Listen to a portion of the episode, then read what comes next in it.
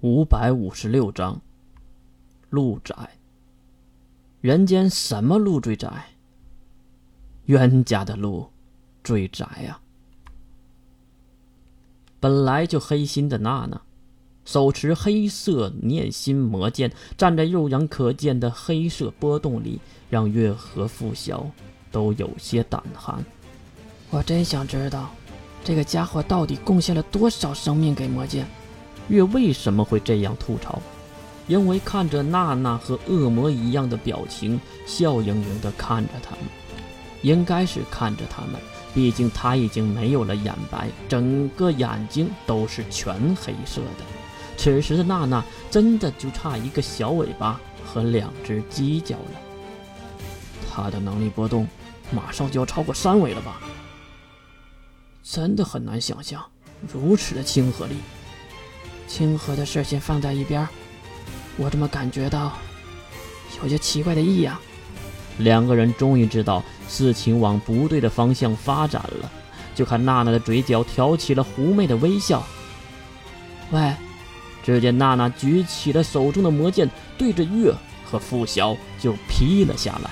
傅晓还没有反应过来，月连忙喊了一句“守护”，对，是月喊的。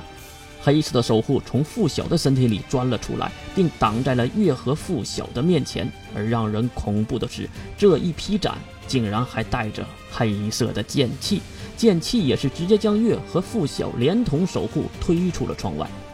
窗口和破碎的玻璃带着两人一同掉落在地面。还好住的是二楼，一个转体，傅晓抱住月并平稳降落，将月放到一旁。傅晓也是连忙召唤出审判。白色的审判汹涌而出，并化为一把白色的长棍。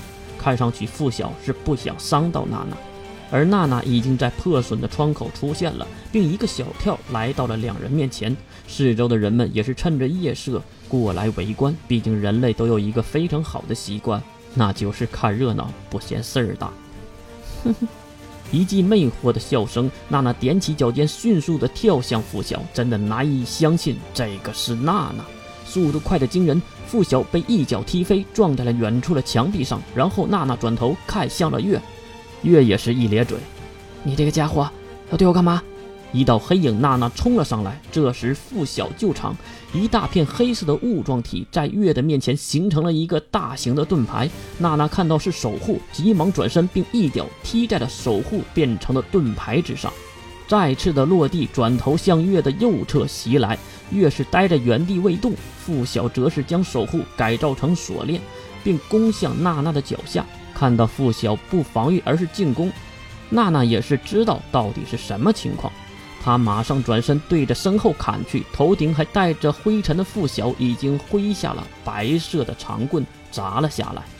真没想到的是，这一击偷袭被挡下了。可是守护的锁链可没有白白释放，傅晓再次大声地喊了一声“守护”，锁链开始变长，并开始顺着娜娜的脚踝往上爬行。就在爬行到大腿的时候，娜娜已经丢掉了魔剑念心，举手投降了。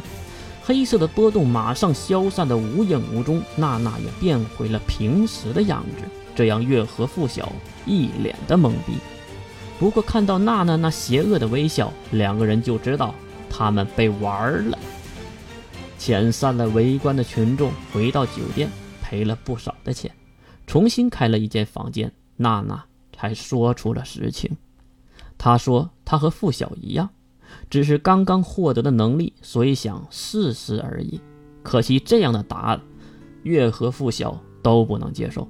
最后，付晓把守护化成一条黑色的蛇，并爬向他时。”变了脸色的娜娜才肯妥协。原来要不是怕蛇，把守护的锁链当成某种爬行动物，才不会早早结束战斗。而出发点，当然就是觉得好玩了。听到这样的理由，月和付晓总算是放了心。他们担心的是娜娜的心智会被魔剑吞噬。至于娜娜给魔剑念心多少生命，娜娜不肯说，也不肯告诉两人。傅晓也是问着，拿起魔剑是什么感觉？娜娜只告诉他：“你要远离魔剑。”娜娜的事说完了，就到月的事了。因为看到黑色的守护还绕着月的头顶转，傅晓有些头疼了。他说，月喊了守护以后，守护就不肯回到自己的身体里了。月说，应该是自己的身体吸引了魔兽的能力。